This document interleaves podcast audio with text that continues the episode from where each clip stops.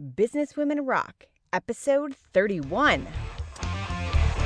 Ladies, it's time to rock. Welcome to the Business Women Rock podcast, where we get down and dirty with the world's most incredible businesswomen. Inspire your journey by listening to theirs.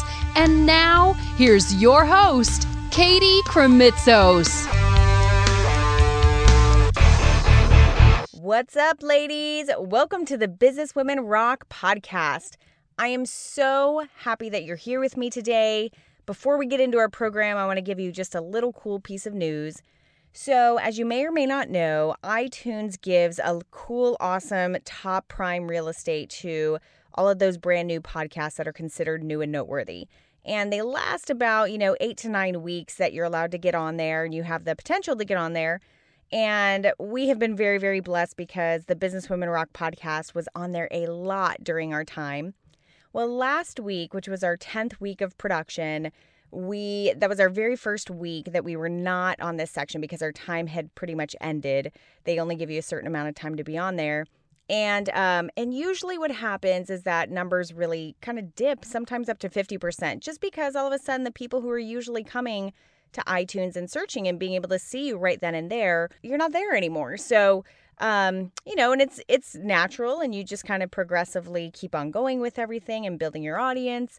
Well, something super cool happened. So last week was our like I said, our very first week where we were not on the new and noteworthy.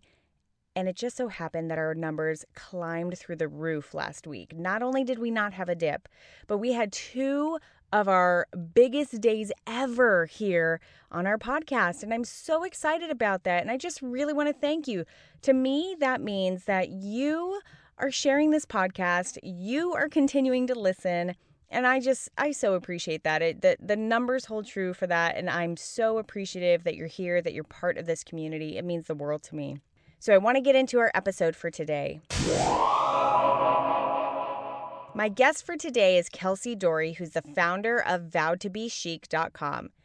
Let me start with this little statistic. Did you know that the average bridesmaid spends an average of $1,800 per wedding that they're in? I could not believe that statistic when she gave it to me. So, the bridesmaids industry is absolutely huge. And what Kelsey does and what she's created with Vow to Be Chic is a bridal dress rental website, basically. But it, this is so much more than an e commerce business because what Kelsey is doing is something really creative where bridesmaids get a chance to not only rent these dresses and just kind of choose them online, but actually try them on. And there's this whole systems flow that happens. And it's just a really cool story. Now, Kelsey's business is relatively young. She started back in 2012. And so she's really going to share with us a lot about her experience as a startup and then really behind the scenes of this of this really great logistical operational business that she has. So turn up your volume. You're going to love this one.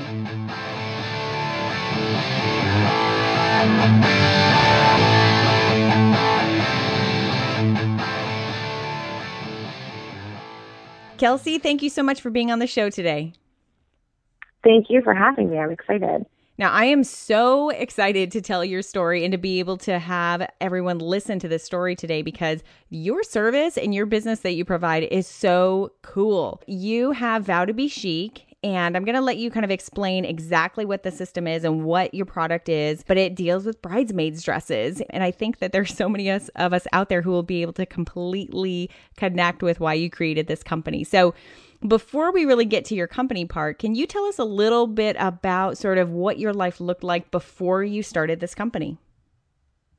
Yeah, good question. So before I started the company, I, like a lot of people, graduated college and was trying to figure out what I wanted to do with my life, what I wanted to do when I got older. So I entered consulting. I knew that I wanted to be in the business field, but wasn't sure exactly where. So went to consulting, loved the challenges and loved the problem solving, but wasn't passionate about the industries that I was working in. So decided finally, you know what, life is short, time to follow my dreams. I've always wanted to work in retail. So I left there and went back to business school and used that time before and during business school to intern with numerous retail companies. So from Bloomingdale's to Michael Kors to BCBG and got a really great retail education on the job and my MBA as well. So that's kind of what I was, was doing beforehand, but pretty standard things in a lot of ways of trying to figure out what I wanted to do with my life. What was the company that you did consulting for? I worked at IBM in their internal strategy group. So we did IBM's worldwide strategy. So any of the IBM location consulting needs, we were their people within IBM. Gotcha. And that must have been a huge education, really kind of being behind the scenes and helping strategize through those issues. Yes, I mean, especially it's such a massive company. One of my projects, I, I was lucky to be on some amazing projects, and one of them was in North America, completely revising and redoing the global strategy, starting with North America. And so started in the North America team, and we did it there, and then they needed a subject matter expert to go to Japan and, and help um, and provide some expertise and learning from North America there. And I was selected to do that. So I went and lived in Japan for three months. And yeah, I mean, that was an, an incredible education and incredible learning. So definitely amazing time. What do you think were a few of the little concepts or lessons that you really walked away from from that job that you know that you now apply to your business strategies? I think the biggest one was the thinking and the thinking processes that go into being a consultant and the, the problem solving. So it's basically what questions to ask, how do you ask the right questions. One of the things that I, I loved about consulting is that you're really encouraged to ask hard questions and probe on things and not just accept every answer and really think out of the box and challenge things. And I think that's something that's definitely been very valuable for me. Um, and just that general, what's the, the line of problem solving and questions to be asking to really get at the meat of any problem and be able to propose a solution. So that's definitely something that I, I still use on a daily basis. So, when you were going back to school, you were going to business school and you were simultaneously having all these internships with retail. Why retail? Like, where did that interest come about? I've always just had a personal interest in retail since I was young. Um, I actually wanted to attend a fashion school for college. My parents really pushed me to go get a liberal arts degree in case I changed my mind, which was obviously very likely since I was only 18. I've always just had a passion for the retail industry, and I decided, you know what? It's time and I can go work on the business side of the retail industry, right? So there's a lot of talented creative people in the retail and fashion space, and that's not my gift, unfortunately, but I could be the business mind behind some retail companies. So for me, it was just a lifelong dream and passion. And so, walk us down kind of what happened that precipitated this idea of Vow to Be Chic. What actually gave you that idea?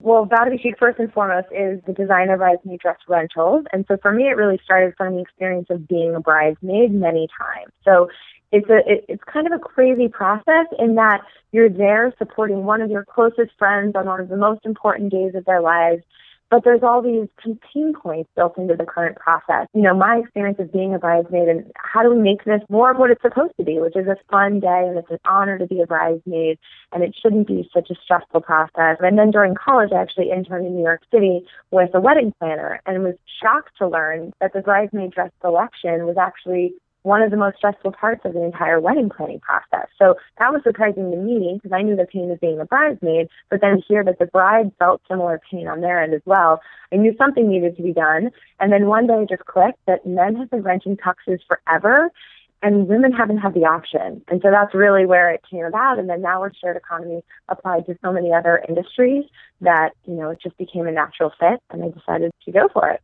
So, can you walk us through exactly how your system works? You are an e commerce website. So, people go to your website, they go to vowtobechic.com and they can select through different bridesmaids' dresses. And can you just walk us through like that entire system that you have?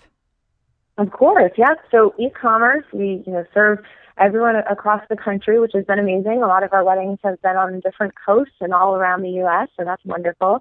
Yeah, you go to the website and you'll see our collection of dresses. And we have five amazing top bridesmaid dress designers on there. And all of our dresses come in four different colors. And so you, you browse and typically it'll be the bride, but the bridesmaids are welcome to browse as well, of course. And you select a dress that you like. Some women even select a collection of dresses. So they'll say, know, I'm okay with my bridesmaids wearing any of these dresses since they're by the same designer, for example. And then the bridesmaids can have the option to choose which style they like that flatters their body type. So that's a neat thing that we're seeing a lot of brides doing now. The bride essentially picks the dress, a few dresses that she likes, And then the bridesmaids submit their measurements and we place the order. We send them the dress in two sizes to try on based on their measurements long in advance of the wedding. So they try them on, tell us which one fits best. And then a week before the wedding, they receive that one dress in the perfect size ready to go let me ask you this question. So uh, you send me the dress, I try it on, you've given me two sizes, and now am I contacting your website to like make adjustments, like saying, okay, this is a little too long, this size fit, but this one didn't really do this? Like, what's happening that actually, am I sending the dress back to you? Like, how does that process work? So, yeah, you receive the two try on dresses, and then you actually re- send both back, and we send you a dress from a separate stock of ours that's in more pristine condition and hasn't gone out for a ton of try-ons. So we actually send you a, an even better quality dress a week before the wedding. The interesting thing about sizing is a lot of people ask, what about alterations and how do I know that it's going to fit? The average woman spends about a hundred dollars altering a bridesmaid dress, and that's on top of three hundred she's already spent to purchase it, and she's never going to wear it again. So one of the crazy things that I've learned about this industry is the reason basically behind why there's so many alterations done. Think of the concept of how many times have you altered a dress that you bought off the rack? So not a bridesmaid dress, just any other dress. Probably not often, right? Right. So bridesmaid dresses though, you probably alter almost every time. So the difference is in the bridal space, typically you don't get to try on the dress in the sizes before you commit. So it's a made to order business. So you actually go in, you try on the dress, in a giant sample size and they place an order for you but because it's made to order they suggest ordering up which makes sense right if, if it comes a month before the wedding and it doesn't fit then you have a major issue so they have you order typically a larger size than you need by providing the try on with the two sizes, we actually let you try on the two sizes that will fit you best, and you don't need to order up a larger size. You, most women actually have not had to alter whatsoever, and they fit into one of our two sizes very well. That's a very true point. I don't think I've ever really recognized that until you said it. Is that sort of the tradition and the expectation of a bridesmaid's dress and a wedding dress for that matter is that you're going to alter it. Like here's here's the platform, here's a template and now let's alter it and that's just part of the process. And you very quickly just show somebody else the alternative, which is, hey, if you went and bought a dress down at your local Macy's or whatever like that, you really wouldn't be altering it. So all we're doing is helping you find the right size. That's pretty cool. Yeah, yeah, and there's you know a lot of other things built in as well, and including how often do you go to the store and purchase a dress now versus whatever it may be, sitting on your couch late at night and you order a dress online, you at least have the option to order almost anything you want to buy these days online, and that's not really true for bridesmaid dresses. So we're also trying to bring the convenience of online and a lot of other improvements, let's say, to this industry. So we're very excited. So you are a brand new business. You really just launched last year in 2013 in the spring. So I really want to delve in and really put a magnifying glass on what it has taken to get your company ready and what you guys have been experiencing this in this first year because I think that's really important to know. So the first question I want to ask you in this is was there anything out there like that when you guys launched? You just said it. I mean, you can order dresses online all the time, but was there anything in this specific space? I mean, of course, that was the first thing we did, right? Was market research.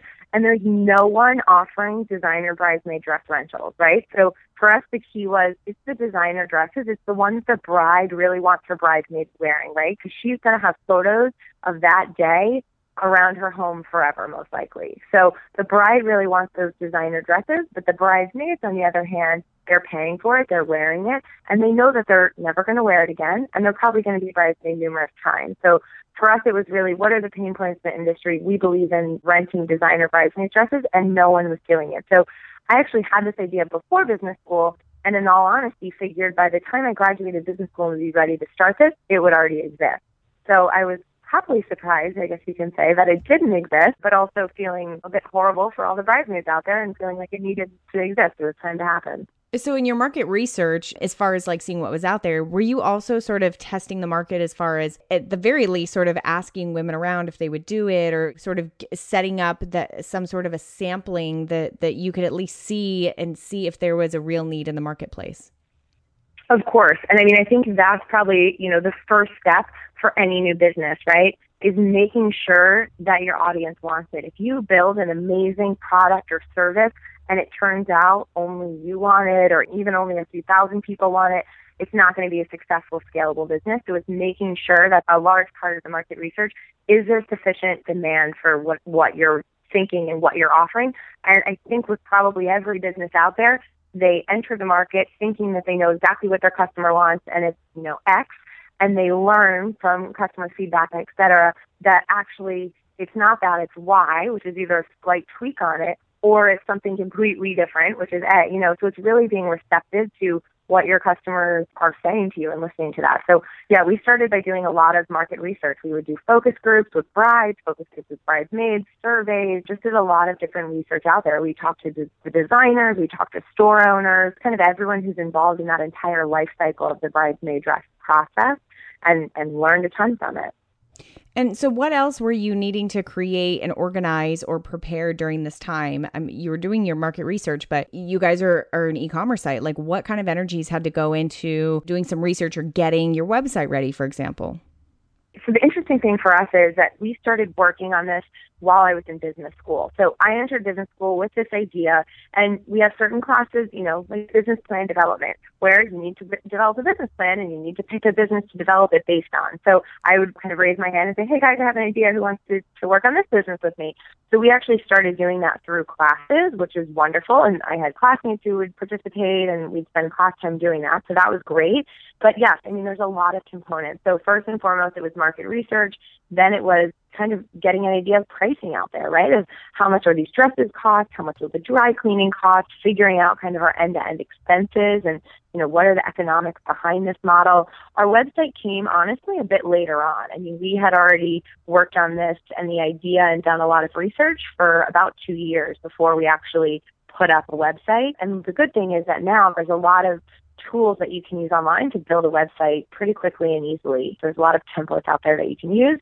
We found a, a developer and they developed our site, but it is possible, obviously, to do it on your own. But for us, it was really being a lean and scrappy startup and trying to spend as little money as possible and do as much as we could with as little as possible and, you know, make it last as long as we could. So that's really how it got started. So, walk us through your actual financial model. So, you know, you're pricing out and you know very clearly that most bridesmaids are spending anywhere between $300 to $1,000 for their whole bridesmaid dress experience, let's say.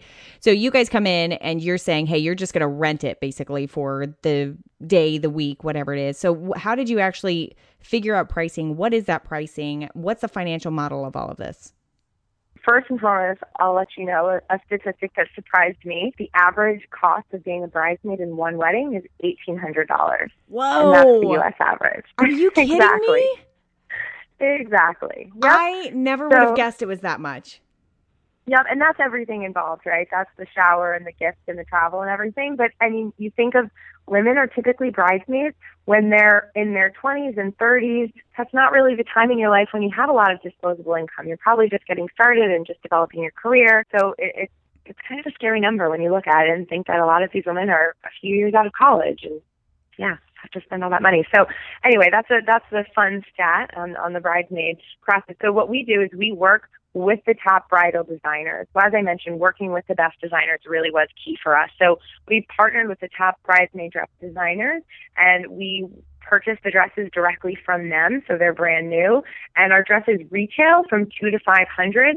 We rent them from 95 to 125. So you save at least half, but up to 75% off of the price for us, obviously, purchasing the dresses from the designers. And then the beauty of this model is the rental, right? So being able to rent a dress numerous times makes it profitable. Right. What's the life cycle of a dress? You have two types of dresses on hand. It sounds, or two phases of dresses, I guess. So one is really the nice one, maybe the newer one out of the bucket that goes to the bridesmaids a week before the wedding. And then the other is sort of the trial runs where those two are getting sent out so they can sort of try them on. And I'm assuming that those are towards the end of their life cycle. So what is that life cycle of the dresses? Yeah, yeah, no, that's, I mean, that's pretty much it. We buy it from the designers and it comes and it enters our stock for the actual wedding day. And then when it's no longer in pristine or perfect condition, it's retired to the try-on stock. And then once we're it's right, retired out of the try-on stock, we actually donate it to charities for women in need who are looking for prom dresses or special occasion dresses and things along those lines. How cool. What a great system. I really like that. So, you talked about your website. So, you have all this sort of stuff. Eh, can you talk a little bit about when you first came out of the gate and even now, what you guys are doing to actually get traffic? Like, how do you get people to know about what you're doing? That was definitely a big question and, you know, even a concern of ours a few months ago. So what we did is we opened the site for private launch last September and we put up a Facebook page prior to that. We had 200 likes on Facebook. Probably most of them were my friends, let's be honest. um, and we announced on the Facebook page in September that hey, we're opening our private launch, like we're ready to, to serve bridesmaids. And within probably two weeks, we had at least 400 potential bridesmaids signed up. So it's just one of those things that we found that, okay, we had about 200 of, of our personal friends who already knew that we were already working with brides. So it was really just the sharing aspect and the viral aspect of women really want this. So that was exciting. We started working with the demand and then people started hearing about us and we were getting a little bit of press here and there. And then last week Yahoo wrote an article on us and put it on their homepage and that drove tens of thousands of people to our site and signing up for the site and everything. So for us it's really been we haven't needed to focus on marketing yet. Just the idea has been so viral and women have clearly been looking for something like this that it's, that's really all we've needed to rely on now, which is wonderful. And what have been some of your biggest challenges that you've had right out of the gate? There's a lot of challenges. um, one of them, uh, that just of what we were just speaking of, is how do you deal with the demand when you have a large surge in demand. So when we're sitting there, I woke up on Sunday morning, was planning to take my first day off in a while and take my dog on a hike and refresh my inbox 8 a.m. on Sunday, and all of a sudden I had a thousand emails. I knew something had happened, and that was the day that we were on Yahoo's homepage. So things just got crazy from there. So it's really one of the biggest challenges is really how do you grow in a way that you're responsive to your demand, but you're also still staying true, at least for us, to our lean and scrappy roots. And we don't want to grow too quickly. And so there's this fine balance between being smart and growing in a smart way and kind of going crazy in our minds. And so we're always trying to, to balance between the two. Another interesting challenge for us was signing the designers on. So I just started cold calling the top bridal designers and asking to talk to whoever was in charge of their sales departments and sitting down with them saying, Hey, we want to rent your dresses. For a lot of them, they weren't involved with e-commerce at all and then of course not rental and so it was a new concept for them so convincing a whole new set of people that rental and the shared economy was going to be a good thing for their business. So things along those lines have been interesting challenges that we're happily past at this point, or at least the latter when we are, but interesting challenges along the way, plenty of them. What most fascinates me about your business model is the fact that you're e-commerce. So people are coming, they're they're choosing this dress in this size and this color and they're hitting order and now you have fulfillment right? So now you have to fulfill mm-hmm. and now you have a whole delivery model. So now all of a sudden you sort of become like a, an amazon like you're doing this delivery and they're actually returning it to you. So how do you manage all of those pieces? Because that's not just an e-commerce business. That's sort of a, an amalgamation of all sorts of different types of businesses a delivery business a little bit of the back end fulfillment there's the e-commerce component. So how are you managing all of that Mm-hmm. No, I mean that's a great, a great thing that you recognize that. For us, I mean, we really are an operational business, right? As much as we would love to be a fashion business, our business really is based on the operations. And you're right, a traditional e-commerce company, you get an order and you send the item out, and you're done, right? And, and if you a small percentage of cases, you'll have a return. For us, we get an order, we send the two dresses out we always receive two dresses back. We send one dress out after that. We receive that one dress back. So there's a lot of extra components and complexity built into our model.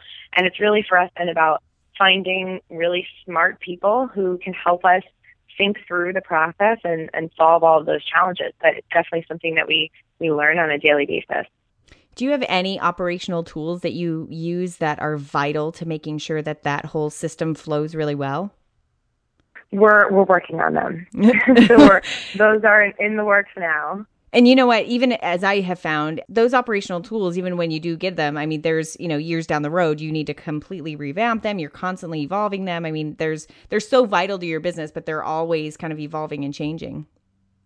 Exactly, exactly. And as you know, as is the company and as is everything else, right? As the team grows, it's constantly trying to figure out the best ways to keep in touch and manage everyone and help everyone do whatever their job is to accomplish their milestones and etc. So, oh yes, always changing and evolving in a startup. what have been some of the biggest lessons for you as a brand new entrepreneur, really? I mean, somebody who's really, for the first time, just kind of jumped right into this business idea full force. It didn't sound like you really had a hesitation. It just sounded like, okay, let's go, let's create the plan. What have been some of the biggest lessons that you've learned over these past years of, you know, this entire process?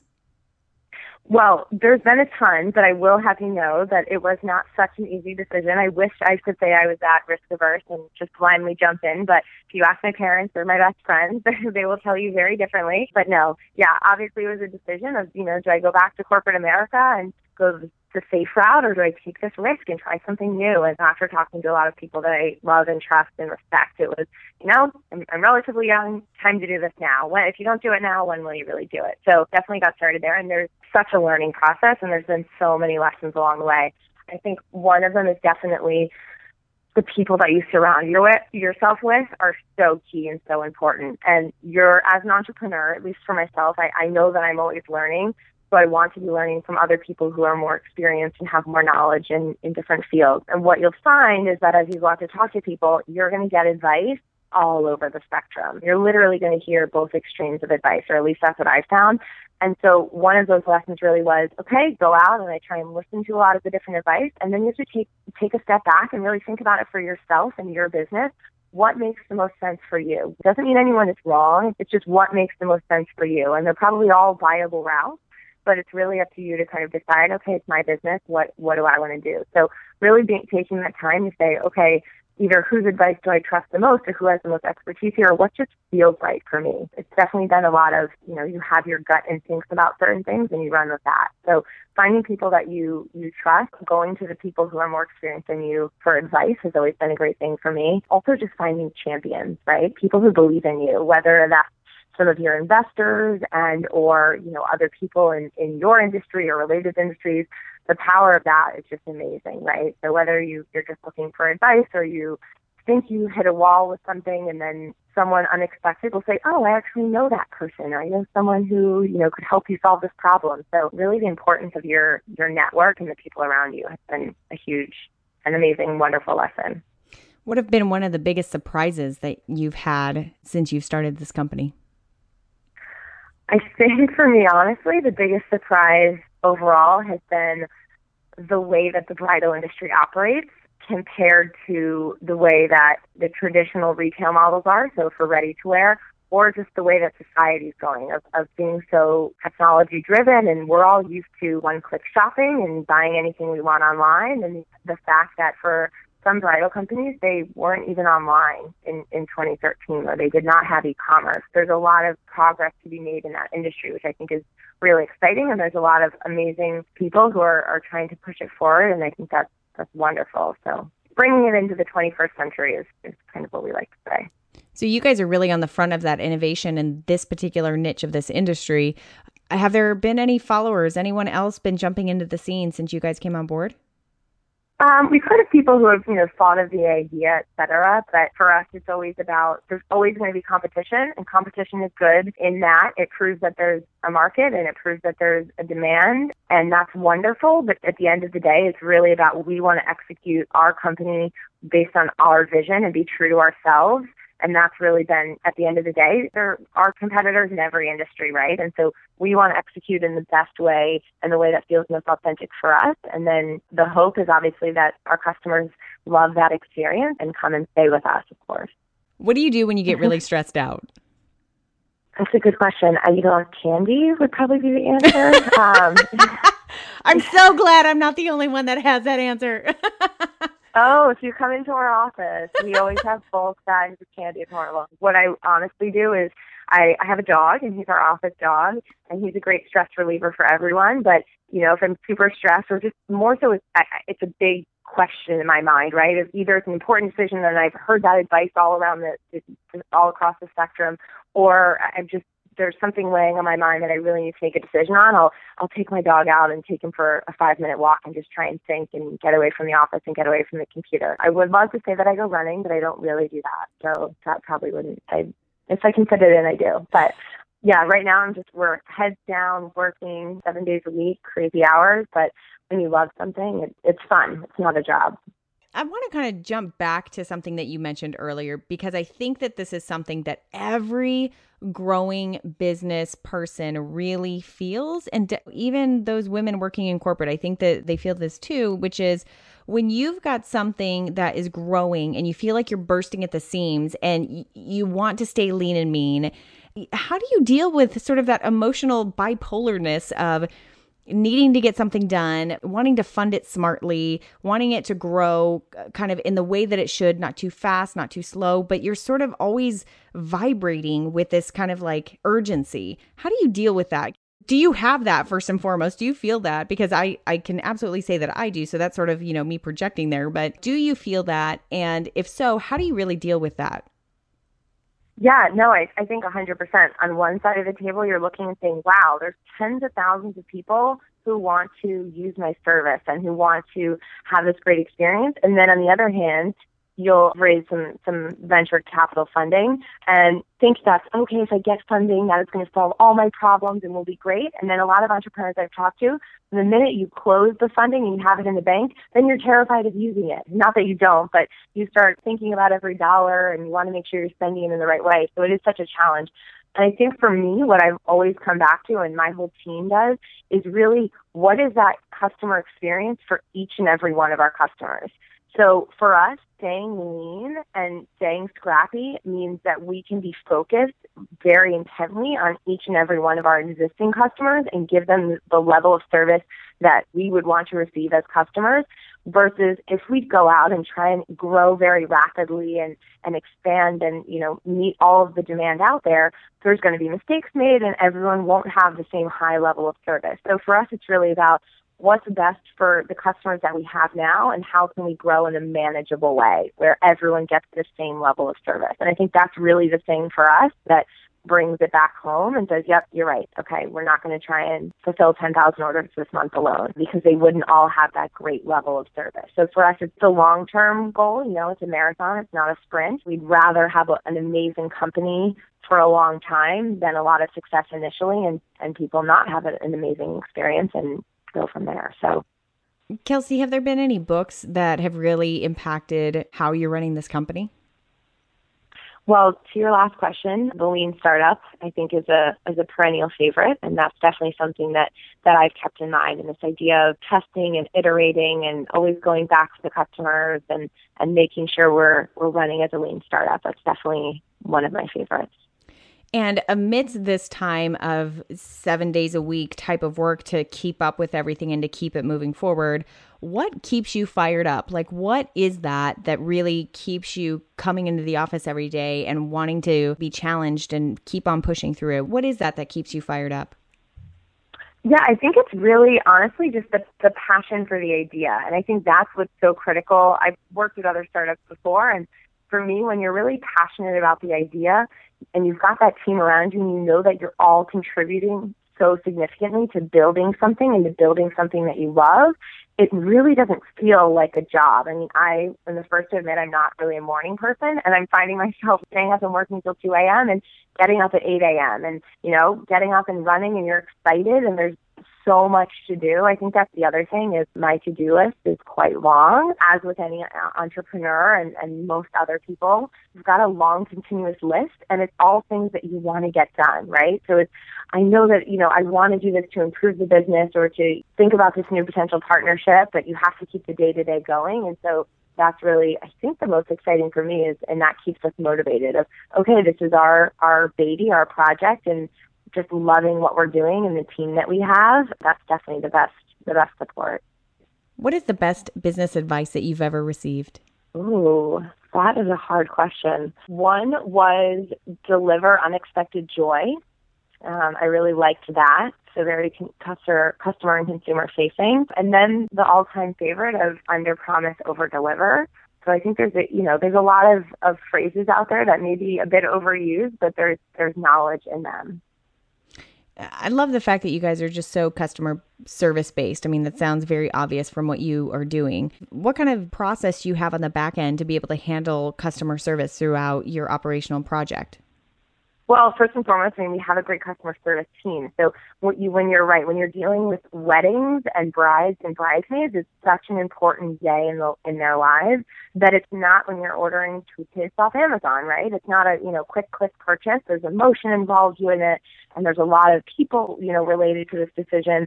So for us, it's definitely being able to be there for the brides. And a lot of our brides call us and talk to us and they're so thrilled to share all the details of their big day. And of course, that's fun for us to listen to. And then we provide them that great service and they become part of our, our Vow family and our friends basically. So that's great and it starts with the team definitely for us. But then there are those back end systems, you know, and we have our, our customer relationship uh, management tools and, and we have the back end of our system and having them linked up is obviously huge for us. So we can kind of, as we grow, we automate more and more on the back end and so that everyone on our team has more and more time to actually talk to the brides and focus on the customer. Kelsey, I really want to bring this conversation to a close by asking you what is your vision for Vow to be Chic? So, the short term vision is definitely to make the process of being a bridesmaid and the entire experience for the bride and the bridesmaids more fun, more convenient, you know, more cost efficient and less stressful. So really bringing it back to being an honor and a fun process and less of an expensive honor. And that's the, you know, that's the immediate vision. So starting with bridesmaid dresses and, and going into other related categories there. But then obviously as we learn more and more about the business and talk to our customers about what they want, there's obviously a lot of other ways for us to grow in the future into other areas in the wedding space and beyond. So for us, it's really about connecting with the women on planning one of the, the most important days of their lives and really helping them have an amazing experience. Kelsey, I really, really, really want to thank you so much for sharing your business story here. There were a lot of really good nuggets in there, just kind of the how to of what you are doing right now. You're fulfilling such a unique space, and I think you're doing it so intelligently. And obviously, you have a whole following of people who are really wanting it. So I really wish you the best of luck. You're doing great, great things thank you so much for being so open about, you know, what you're going through in your business right now. I really appreciate you being here. Of course. No, thank you for having us. It was wonderful to talk with you, and I'm excited to let more women know and help more women down the road. So thank you so much.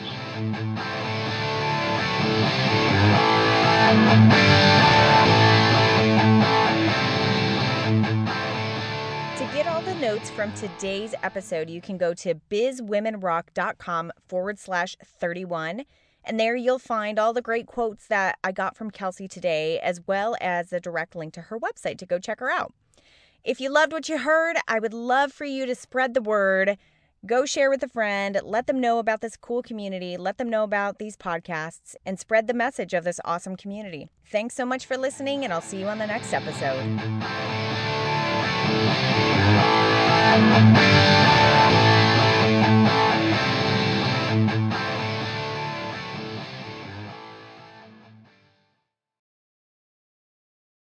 Hey, you still there?